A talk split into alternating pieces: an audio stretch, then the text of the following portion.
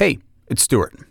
As you know, we're between seasons on Audience, so it seems like as good of a time as any to dive back into our archives and listen in on an old Three Clips episode, which is one of our other shows if you're not familiar. This episode was first published in July of 2021 and features the podcast Design Matters, which was the first podcast ever about design. It was hosted by Jay Acunzo and was produced and edited by Cherie Turner. You can go to threeclipspodcast.com or anywhere you get your podcast for more episodes. Enjoy. 16 years ago, I viewed creativity a whole lot differently. And I kind of wish someone pulled me aside and said, Hold on, young sir, think of it this way instead.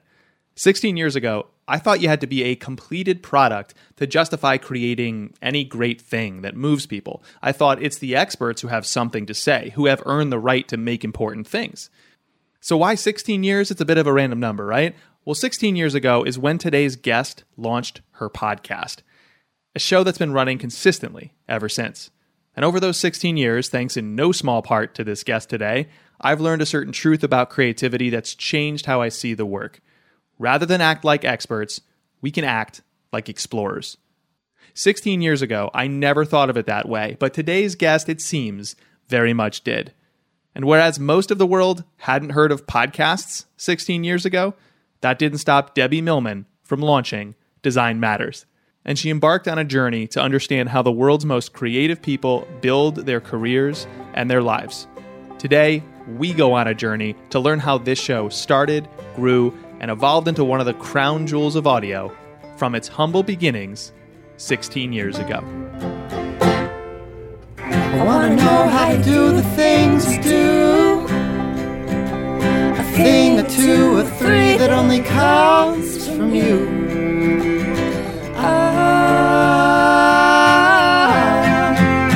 this is three clips.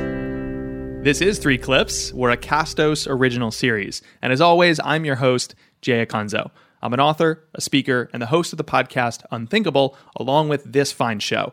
And on this fine show, we believe that creativity unfolds in the minutiae. It's not about going big, it's not about throwing resources at the problem, it's about resourcefulness and the craft. It's the micro moments, the tiny techniques, and the refreshing wrinkles that all add up to create something that we love, which means we can all go and try to create the shows like the ones we admire most. Given that belief, we invite podcasters we admire to come on this show and deconstruct their best work and demystify the creative process a few little pieces at a time. Today, we talk to the great Debbie Millman. She's a longtime teacher, having founded the world's first and now longest running grad program about branding, and that's at the School of Visual Art in New York. She's a chair of the board for the Joyful Heart Foundation, a prolific creator and speaker, an author, and a true OG in the world of podcasting. The show has had multiple homes and lots of steps to evolve over the years, and today the show is part of the TED Audio Collective. So we'll, we'll d- dive into the clips in a moment, but I, I did kind of want to just let our listeners meet you up top. And I, I think the way, what I'm fascinated about in podcasting, among millions of things, is the way a host and an interviewer sees the world can provide this really interesting and compelling lens through which an interview is conducted. So maybe it sounds at first glance like this is another interview show, but because it's your show, Debbie, something pops out the other end that makes it inevitably unique. And I know at one point you applied to Columbia Journalism School and it wasn't meant to be. So uh, you wound up at a rock magazine as a design assistant. And so away you went into design. You've worked with countless executives and marketers and students around branding. So you have this smattering of experiences in your career. And I'm wondering how you think those experiences show up when you approach an interview and how that informs or changes the interview to be an original. Well, because I struggled so much early in my career to sort of find my place in the world, I am really endlessly fascinated by other people that have had those experiences. And I think what I've found after 500 or so interviews is that everybody has those experiences. And so I really like to understand how people have overcome their own hardships or how they handle their own insecurities or self loathing or doubts and do it anyway. And I think that that's an invaluable thing for people to know and something that I'm never tired of asking about. you sort of headed me off at the pass in a really helpful way, actually. You said you're never tired of asking about it. You also said through 500 some odd interviews. So uh, the show's been running for 16 odd years. 16 years. Can you take us back to when you were thinking of starting the show? What was different then? What was it like then? Why get into this thing that uh, most people would have said, wait, what now? Well, I didn't intend to. This wasn't an intention. This wasn't a life goal. This wasn't on my list of things that I wanted to do in my life prior to starting it. At the time, I, I first started putting the show together. It was 2004. And at that point, I had been working at the brand consultancy I was then at for almost a decade. And that was a company called Sterling Brands. I was the president of Sterling Brands, one of the three partners. And I, my experience in branding, which began a few years before Sterling at another company, uh, which became Interbrand, was my first foray into doing anything successfully. You already mentioned my being rejected from the Columbia School of Journalism, and there were countless other things that I was trying to do through my 20s and 30s that were um, similarly responded to. um, and so, without any real understanding of how or why, I was very successful in branding. Um, I don't know if it was because of my early experiences working in my dad's pharmacy, doing customer service and the cashier and signage and whatever else. But there I was for the first time in my life, in my late 30s, early 40s, finally successful at something. And in that time, because it was so intoxicating and so new for me, I essentially abandoned every other side hustle, creative endeavor that I was doing. And I was doing a lot of different things on my own. Um, and so I gave up all the drawing I was doing, all the writing I was doing, stopped even journaling. I was doing a lot of textile work at the time, stopped doing that. And, and just put every bit of energy into this job that I was successful at, which just made me more successful at and it was incredible. It was the first time I was making any real money. I bought an apartment. Um, it was it was really quite a special time in that I found a path. But after about ten years of doing it, I really started to feel that I was losing that creative spirit that I had. Everything that I was doing was commercial.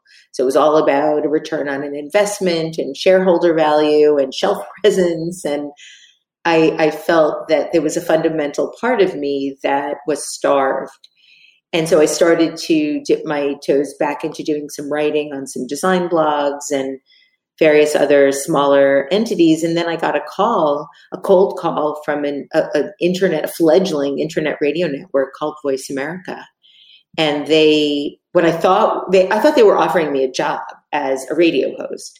What they were doing was really offering me an opportunity to pay them to produce my own sort of vanity show. And I was so starved for any kind of creative, outside the office, any creative inspiration mm. that I I decided to sign on. I had I had the money to do it. It was it was a lot of money, but not so much money that it was going to bankrupt me. It was I think five thousand dollars, and for 13 episodes. And so I decided to do it. And I also felt that at the time I could actually incorporate some of my business connections in the guests that I chose to speak to mm-hmm. and decided to call it Design Matters despite the the pushback from Voice America. They really it was on the Voice America Business Network and they really wanted me to do the show entirely on branding, but I didn't want to do that because of my need to try to um, have this hail mary with my creative spirit. Yeah. And so I I insisted and then and won the argument to call it Design Matters, and started the show February fourth. 2005 with my friend John Fulbrook, who I asked to be on the show because he's a really charming, charismatic, um, very outspoken person. And I thought, well, if I get so nervous that I choke, he can kind of take over. And and all the shows that I did in those early days were primarily with people that I was friends with that were designers. So it was very much inside baseball, designers mm-hmm. talking to designers kind of thing. The big difference between then and now, well, there's so many, but when I started the show, I was doing the show face to face with people sitting in my office, which happened to be in the Empire State Building. So I could say uh, broadcasting live from the Empire State Building, which was not too bad. Yeah. Um, I I had to sit across from someone, and we both held telephone handsets as if we were talking to each other on the phone, which we essentially were. And so there was that awful echo that you get when you're in the same room talking to somebody on the same telephone line. Um, so I had to sort of ignore that. But that was then pressed through this modem. And so the sound quality of those early shows is really quite horrendous. Um, so that's one of the big things that's different between then and now. So obviously, a lot has changed technically, and, and a lot more. Um, 16 years doing this show. What keeps you going? Why are you still going at it? Well, I love it. I really love it, and that's not. I, I'm a person that once I commit to something, I tend to stick with it for a very long time. I was at Sterling for 20 something years. Mm-hmm. I'm now at SVA for uh, I've been teaching for 15 years. Uh, some of that overlapped. I'm not 110.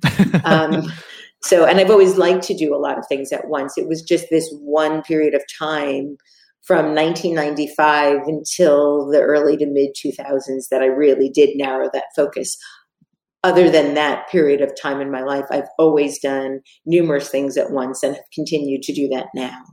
So I just am a person that really likes to um, stick with things. When you see so many interview shows cropping up, um, many of whom might be trying to book similar guests to you over the years, and the world floods with that, do, do you start to wonder, do I need to change?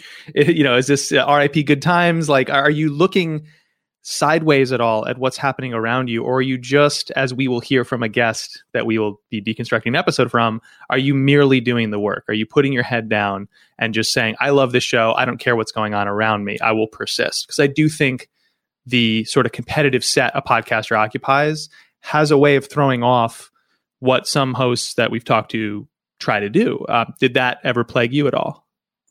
It's such an interesting question well, sometimes I get envious of other people that book, you know, people like Michelle Obama or Barack Obama or Hillary Clinton or people that I really would love to speak with. Um, but I also feel like, why would they want to come and talk on my show? So it's not like I think I deserve that. They belong on Design Matters. It's just more like, wow, I'd love to talk to her. Um, so, so yes, and I, it's really a tough question because I've evolved the show as I've evolved. And I feel that initially my my focus was on design because of my interest in design. And then after doing the show for say, I don't know, 8 or so years, I started to get inquiries. I, I started to get the the people calling me to be on the show. And then when they were beyond designers, or when I reached out to somebody that was a creative person, but not necessarily a designer, I would get a yes. I would love to be on the show. And so it very organically evolved.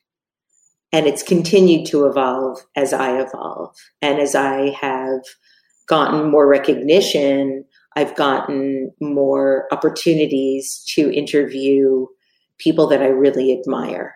And so those are the artists and the filmmakers and the performers and the directors. It's still very much a creative show. How do people, how do creative people sort of design the arc of their career and their work and their lives? Um, I still feel that the, well, I can't say I still feel because I don't know that I ever specifically didn't feel. um, I feel very confident in my own research skills. I do so much work before a podcast that if somebody is able to do that too, God bless them. so, um, and I listen to so, uh, I, I want to say beyond listen. I not only listen to so many shows, I, when I'm interviewing somebody that's been on, you know, Dax Shepard or Tim Ferriss or uh, This American Life or Fresh Air, I transcribe those shows. I have them transcribed. I don't do it myself. And then I read them because I don't want to ever ask the same questions that those interviewers ask. And they ask great questions. I mean, Tim Ferriss and Dax Shepard are just, you know, Howard Stern, they're great interviewers.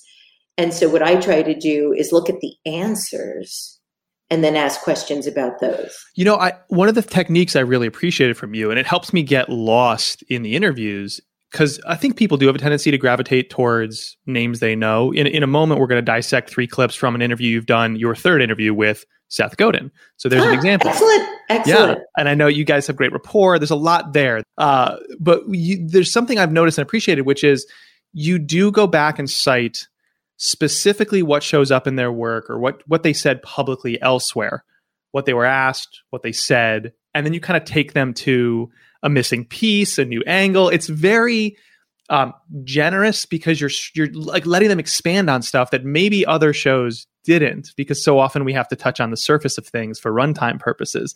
Um, did you borrow that from someone? Do you you mentioned a bunch of interviewers that you admire? Do you feel like you've you've grabbed at different things that you admired, or did that come out organically? After was that hard won and learned over the years? I think it was hard won and learned, um, mostly because I was also hearing the same questions asked over and over. And so, because I listened to so many and transcribed so many, I would I would see that repetition, and that's also why I don't say. And so you said on this American Life or on being on, on being or Fresh Air or whatever. I don't I don't cite the specific podcast because it might be several that they've spoken about this issue, and I don't want to say, well, you said on all these three podcasts or whatever, and not to say that those podcast hosts are lazy in any way and and ask the same questions. They all ask it in their own special way, and that's right. why I, I, listen to so many and transcribe so many because they are all sort of coming from a different place. And so then I aggregate all of that, fill in sort of my arc of a person's life, and then ask where I see the little bit of um, white space. Right. You're looking for those cracks of daylight and it, it shows, it, it shines through. Um, let's get into the clips. So I mentioned we're going to dissect some clips from your November 2020 interview with Seth Godin, the third interview you've had on the show with him, which I found fascinating. And at the moment in time that you talked to him, you know, certainly the pandemic was raging and there's a lot else going on in the world, in society, in American culture and politics. Um, but also he was in the throes of promoting his book, The Practice, Shipping Creative Work. Um, so there's there's a lot of nuance when it comes to talking to somebody who is appearing almost everywhere you can possibly appear in a niche because of a book or because of a name like Seth Godin. So we're going to get into that. Um, the first clip, however, is a lot simpler, um, and we're going to touch on why we picked it.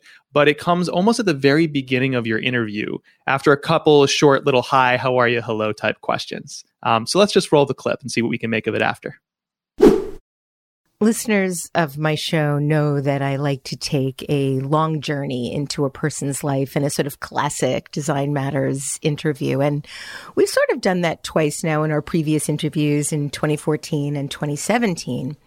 This time I get the great good fortune of a deep dive into your brand new book.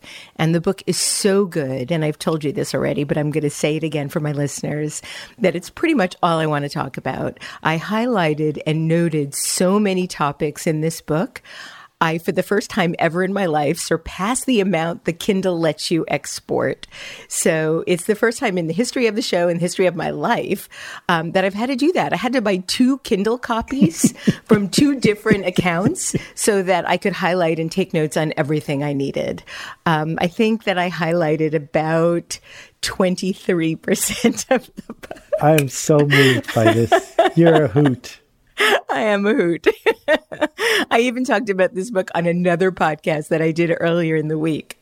So, as I mentioned in my introduction, your new book is titled The Practice Shipping Creative Work. So, before we talk about the title and the topics, let's talk about the number. Book number 20. Debbie, what did you first notice about that piece when you heard it played back? Because it's it's been a few months now. I spent too much time talking about the stats. Interesting. I should have just gotten right or faster into the into. The, I didn't need to tell everybody that much detail about how much research I had done. So yeah, that was a little overkill. It's funny when I that's I, I didn't used to. Uh, we can share inside details because everyone listening is a podcaster. I didn't used to just hand the baton right away to the guest to say, "What'd you make of that piece?" But since I've started doing that, most people are self critical.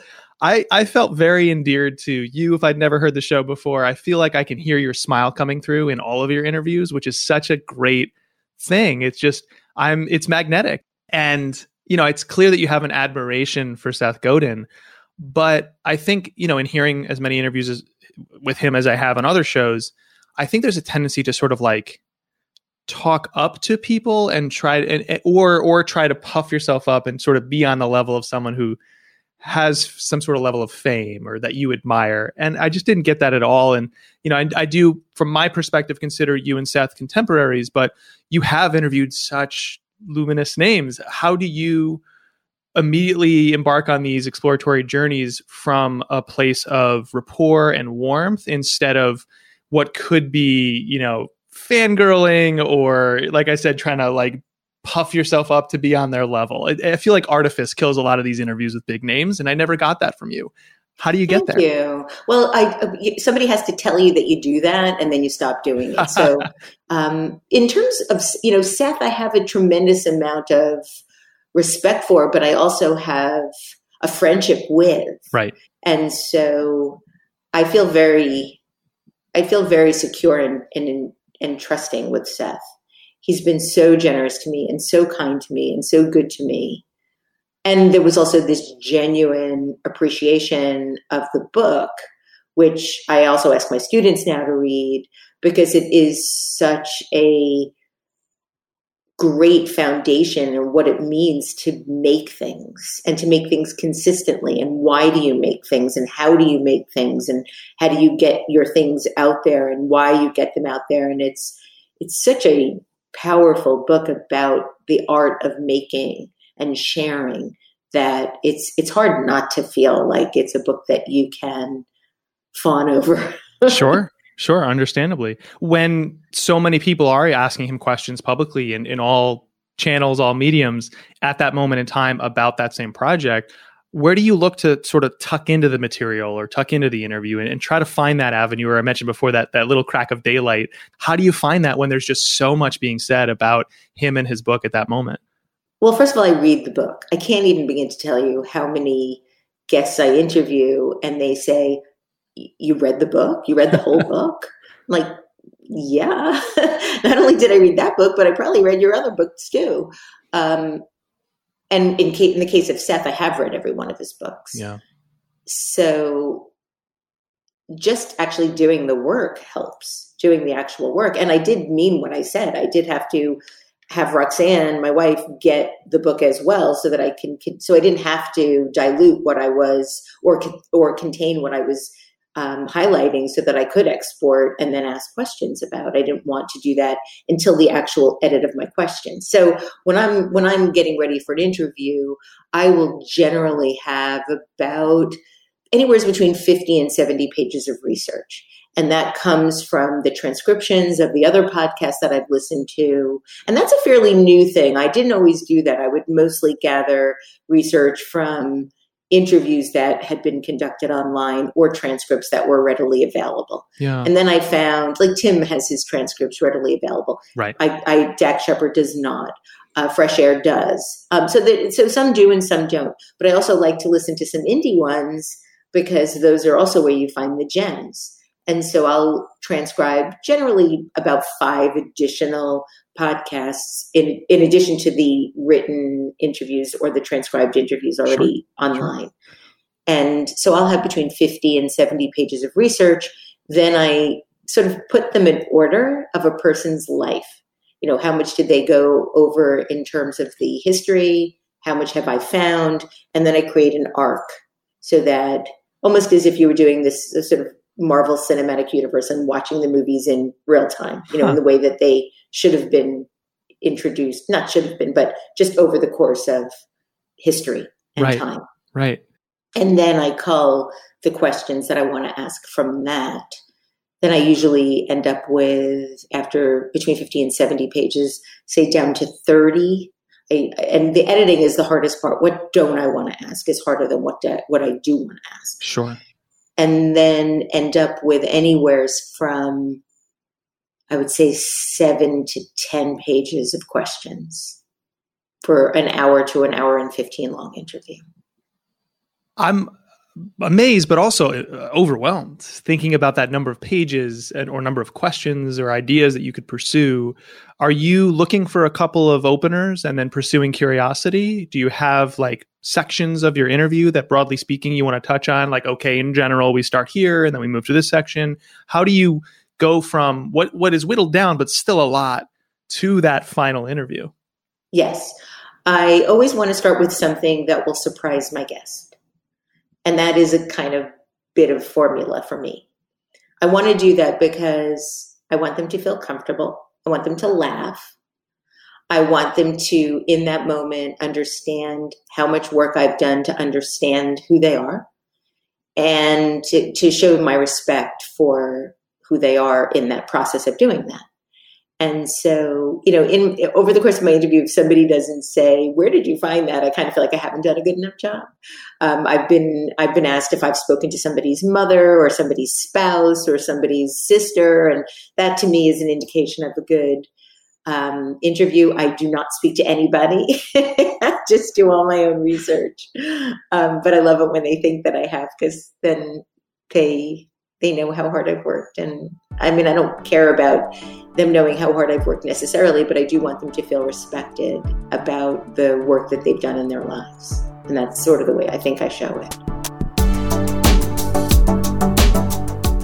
I, I want to move to the next clip um, and sort of build on where we, we just landed. So this comes around 15 minutes into your interview with Seth, and uh, we're coming into the middle in this clip of Seth just answering a question that he'd asked you'd uh, asked him previously about the title of his new book, The Practice, and then we're going to hear your reflection about what he just said, followed by your next question.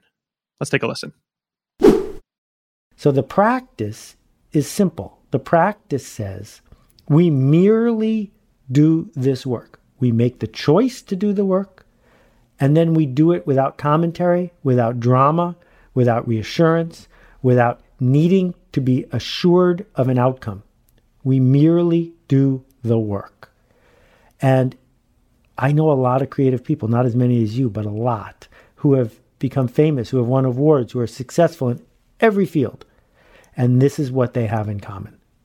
It's not a talent. It's not something that the muse touched them and not somebody else. They simply do the work. And there are times that they'll do a hack just to succeed, but most of the time, when they're proud of their work, it's because they have a practice. And the practice is its own reward, and its output is a thing that might lead to the thing you're hoping for, but that's not why you do it. You do it because it's your practice.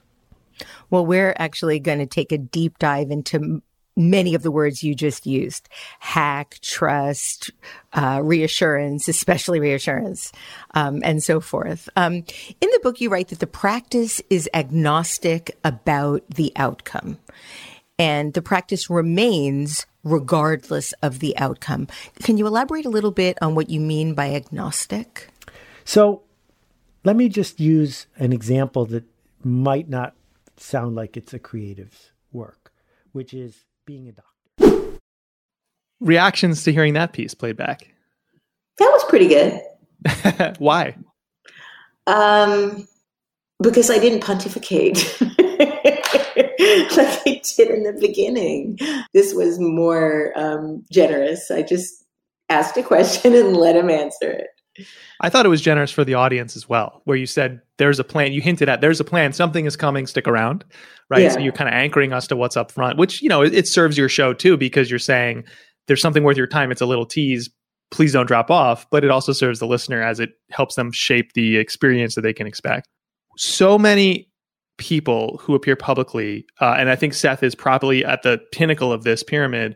Um, they stick the landing on their rants and their answers. They come to a definitive conclusion when they respond to something. They don't really leave the door open for like a follow up question necessarily, or like, what do you think, Debbie? It's very much it has a, it has an arc and it comes to a, a final destination, and then it's like, where do I go as an interviewer? And if you like listen to my early bad interviews, um, I used to say "got it" after literally every answer. Oh, oh my goodness! Even if I didn't got it, I was like, "Got it," because I didn't know where else to go. Um, yeah. this Can I clip for interrupt for a second and tell Please, you and tell you what I used to do? Oh yeah, and I, and I got I got caught on this one um, by Hillman, the late great Hillman Curtis. So Hillman Curtis uh, was a filmmaker, and and he um, sadly died when he was fifty. About I would say about ten years ago, and and I miss him so much. He and I did seven collaborations together. We he uh, filmed and then created these wonderful pieces uh, that that we did together of interviews. And at one point, I was interviewing. This was in my first or second year of of doing Design Matters. I was interviewing the legendary conceptual artist Lawrence Weiner, and we were doing it live in person. And at one point, Hillman pulled me over to the side and he said, "Debbie, like, what? You don't have to say mm-hmm after everything Lauren says." oh jeez. and then somebody, oh, Curtis, my current producer, is like, stop saying the word so before every question. So, Jay. So so Debbie, I gotta say, it's one of the most bizarre transitions between like a chat over coffee with a friend and talking with microphones in your faces, where you're so hardwired, at least I am, to say something to acknowledge that you just spoke. Whereas like you just moved on. There was such a nice end to that Seth answer. And it, it was a continuation. You didn't say, okay, random next question, new line of thinking. It was still building on what he said, but you simply moved on. Or I guess if I was going to use the Seth word, merely moved on. You you went ahead with your plan. And I think to me, that's where these pages and pages of notes also show up. It's not just in the little threads you pull that you found in the research, it's also the fact that you have that confidence in where you're going to head next. Thank you. Sure. The missing piece in a lot of interview shows is what they're driving towards. And so I mentioned before, they get superficial. They sort of touch on all the popular beats. Um, Seth is someone who comes with a lot of popular beats. He can be very quippy. And how do you get someone to not just stick to those quips, but to try and, you know, with uh, an, an eye to respecting them and making them feel comfortable? You're not attacking them, but how do you sort of knock them off the predictable quips and get them to improvise and say something original? To remind them that they said the quip and ask about details about the quip. And that's and that's classic design matters right there. So you've actually said, I've heard that before, or can you go deeper? Things I, like that? I would say um, you've said that, or I understand that you have done this or that. That's a, that's a very typical way of me um, opening up a question. I can even, I mean, I have another computer here. I can open that up and share with you um, some of the ways that I will start at a question. So let's go Sure. design matters. Let's do. I can actually go to the Seth one if you want and see how I That ask some great. of those questions. and what specifically are you looking at? My I am looking for and will be looking at my script. I create a script for every show, and it is my script. Um, here we go.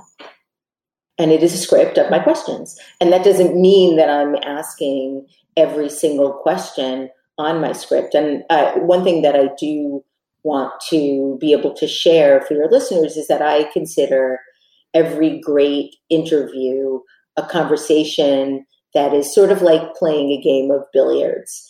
The goal when you're playing pool is to not only get one billiard ball in one pocket, but to leave the rest of the balls on the table to be able to continue to get additional billiard balls in additional pockets. Huh. And so it's very strategic. You want to make sure that the balls are in position to continue to be able to shoot and not lose your turn.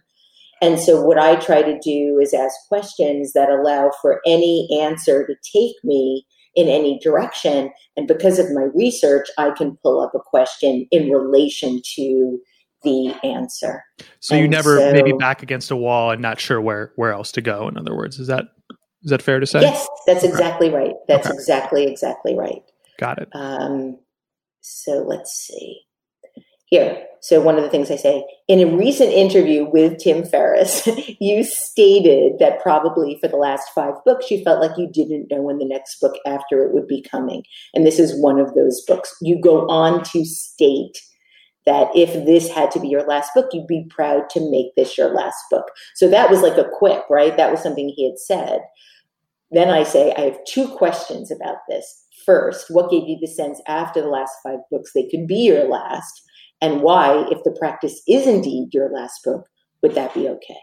And so I'm already taking something that he stated, and my guess is that he may have said that beyond just to Tim, because that's a pretty profound thing to say. Right.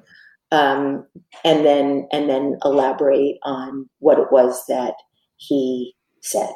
How might your approach change, or or does it, if you interview someone who's not as publicly uh, prolific as a Seth Godin? And their so their body of work isn't as easily accessible uh, or are you at the point with the show where the guests you're interested in or, or happen to book do have that public persona in most cases I would say that I have the public persona in most places. There are a few people, like I just interviewed Ping Zhu. She's very young.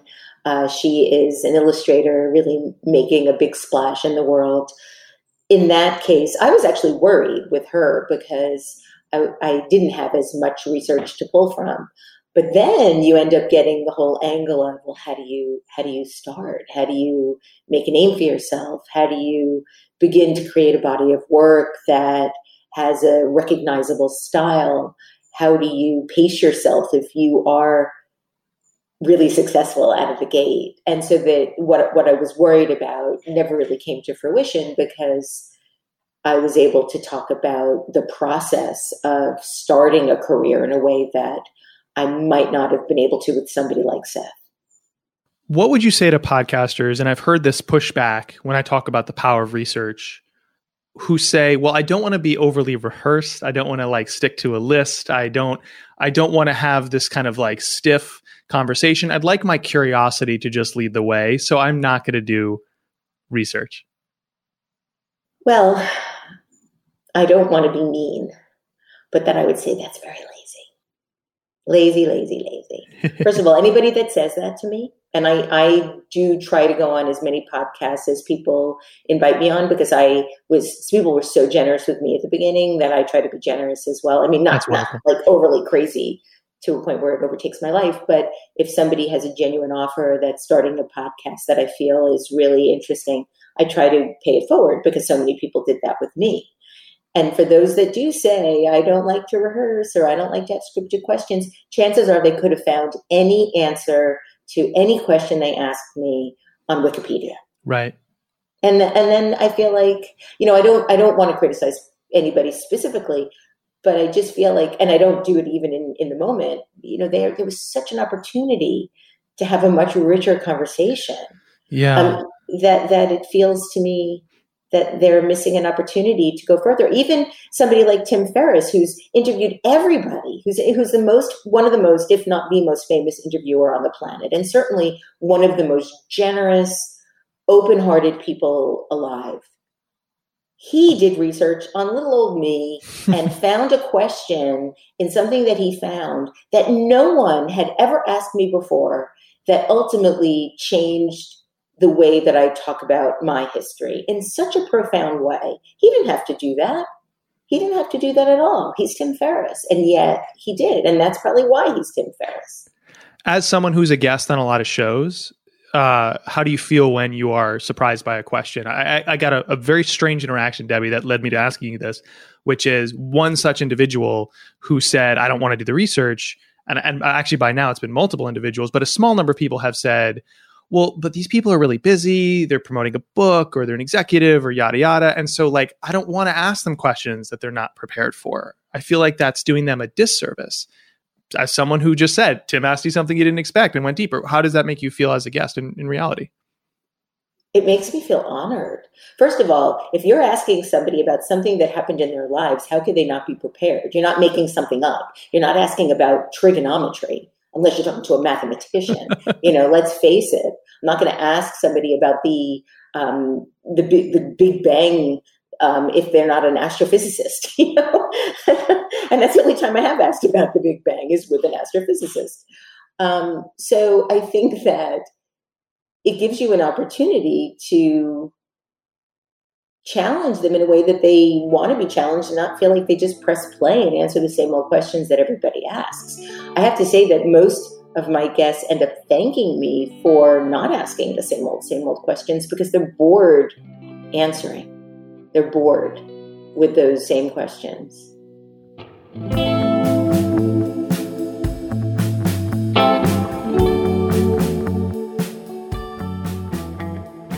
This is uh, the third and final clip, and it's toward the very end of the episode of your interview with Seth Godin. Um, you'd previously said that you you told Seth this, and so the listener heard you say this. You have a few last questions and then a request. Uh, and so we're going to come into this clip after you and Seth had been chatting about um, you terminating a book deal. Let's take a listen. Bye bye book deal. In any case, I have one last question for you and then uh, the request. Um, although the question is sort of two parter. You ask in the book of people to consider when was the last time you did something for the first time? And I'm wondering if you might share that with us. Like, when was the last time you did something for the first time and how did it go? Often, when I ask people this question, they tear up. And they tear up because if they're honest with themselves, it's been too long. That feeling of doing something for the first time is so precious.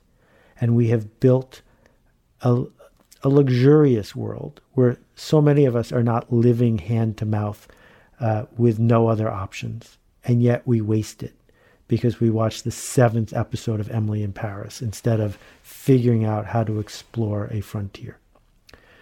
So the you know dramatic visual one is I built a canoe in my backyard over the last five months and from scratch using hundreds of sticks. Wow. But every day I do something small, engaging with a human in a way that doesn't feel like rote to me. Um, and that for me is the practice of that first time thing of saying, I might not know this person very well, or I might not have been in this situation before. How can I engage with them in a way where they are actually seen?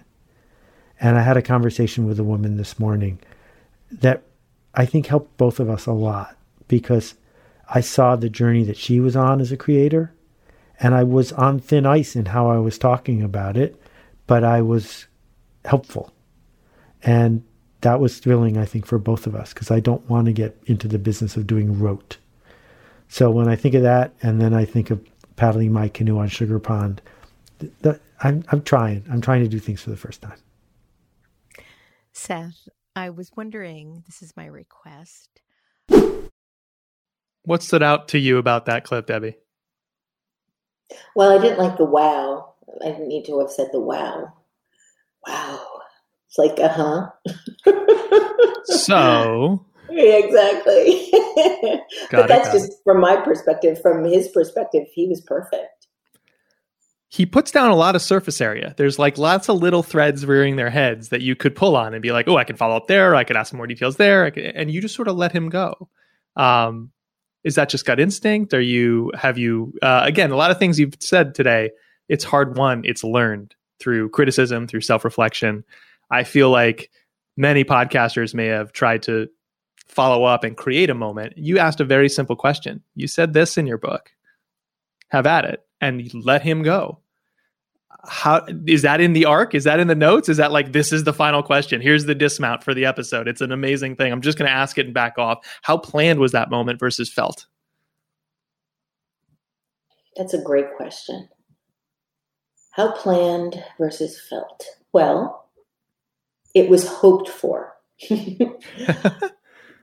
One thing I did learn very early on as well when I asked someone that I had interviewed in that first year, who was a friend, as I mentioned, most of those early interviews were with friends. I said, How'd I do? You know, expecting to hear, Great. and she said, Well, Debbie, you know, maybe you want to listen to the answer before you ask the next question. And she's right. A lot of a lot of people talk, talk, talk, talk, talk, and wait for somebody else to stop talking when they're not talking, and then start talking again without really listening. So you do really have to listen. And in that moment, and maybe this is where instinct does come in after doing it for as long as I have, sometimes you just want to give that a little bit of space. Doesn't really need a follow up.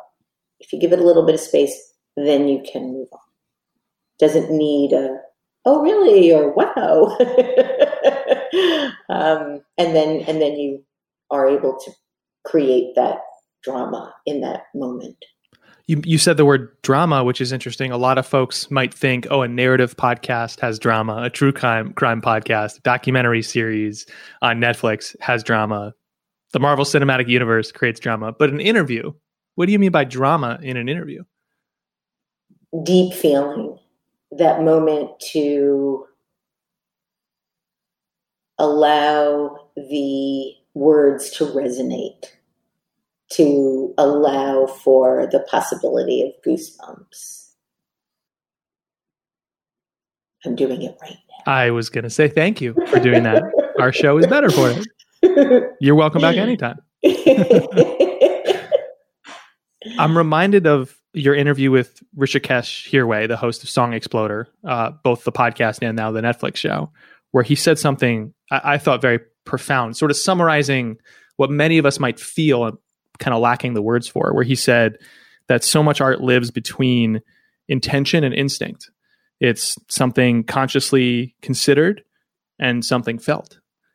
And I feel like your show is defined by the, sort of the, the interplay between those two things. There's so much research and process, so much practice to speak to Seth's book idea, so many reps that you've put in. And yet, despite all that, you you clearly are okay and even excited to not over engineer every little moment. I agree. I agree. I think that's a really nice way of putting it, and nothing, not a way that I would have thought of putting it. I do think you've deconstructed this in a way that helps me make sense of what I'm doing. um, I don't really think about the engineering or the deconstruction of these moments quite in this way. But even listening to the clips gives me ideas about how I could improve some of my engagement, I still feel like there are times when I add color that isn't really necessary.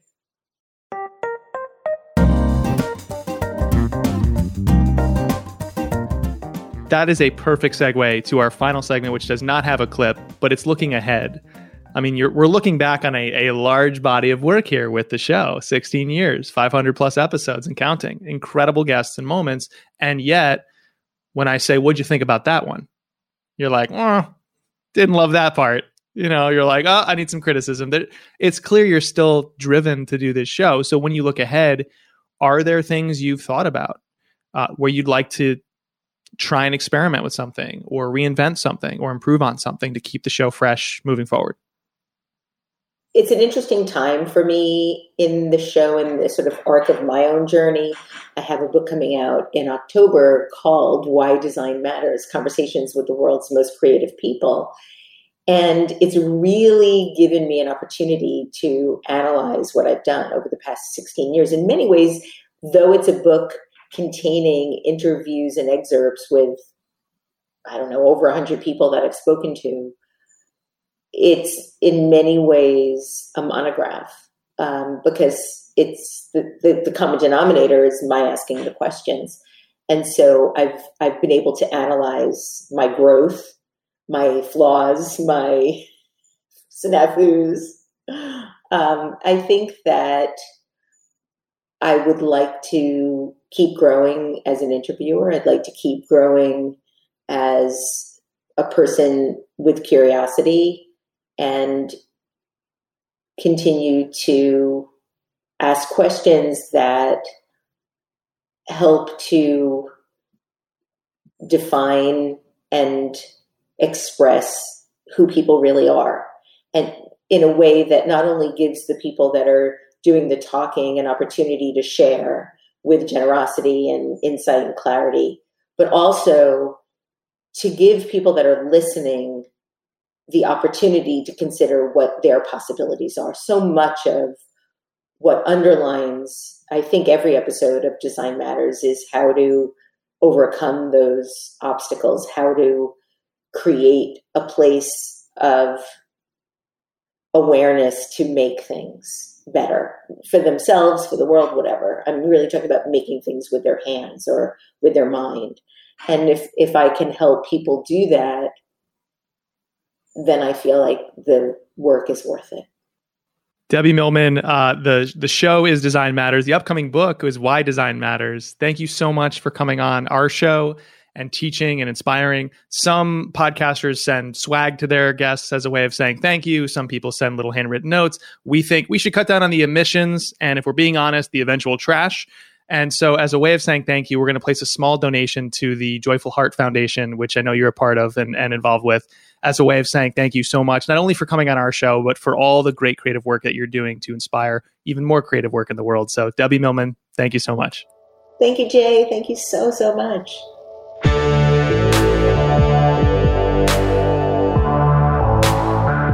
Thanks for listening. This episode was produced by Cherie Turner with original theme music from Cardboard Rocket Ship.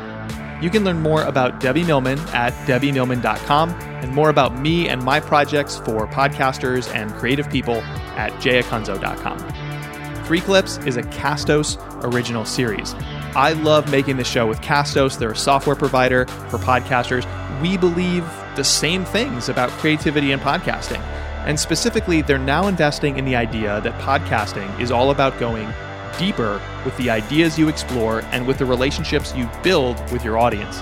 As a result, they're offering tools for podcasters to help makers and marketers specifically reach their communities and their teammates through private podcasts. So, whether you want to offer something extra special like bonus content, something internal only to your organization, or something that drives revenue for your creator business, perhaps, consider a private podcast and do what this medium does best connect more deeply.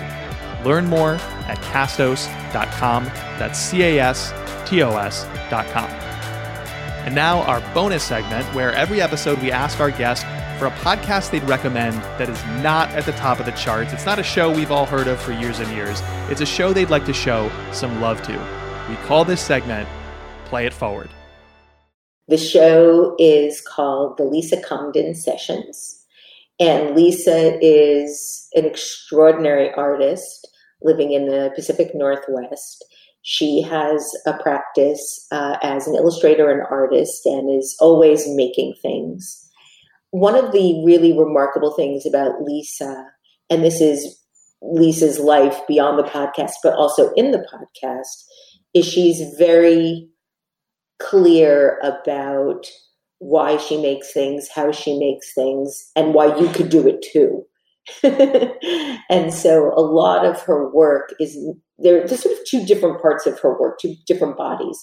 One is the making things, and the other is explaining how she makes things and how you can make them too. And this podcast is the perfect Venn diagram of, of those practices.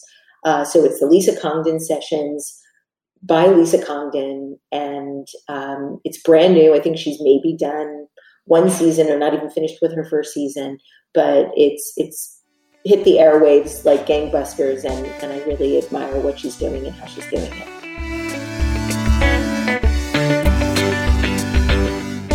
All right, that's it for this episode. As always, I'm your host, Jay Acunzo, and as always, I believe great podcasting, great creative work is not about who arrives it's about who stays. So thank you so much for staying with me, and I'll talk to you every Monday with a brand new episode of Three Clips.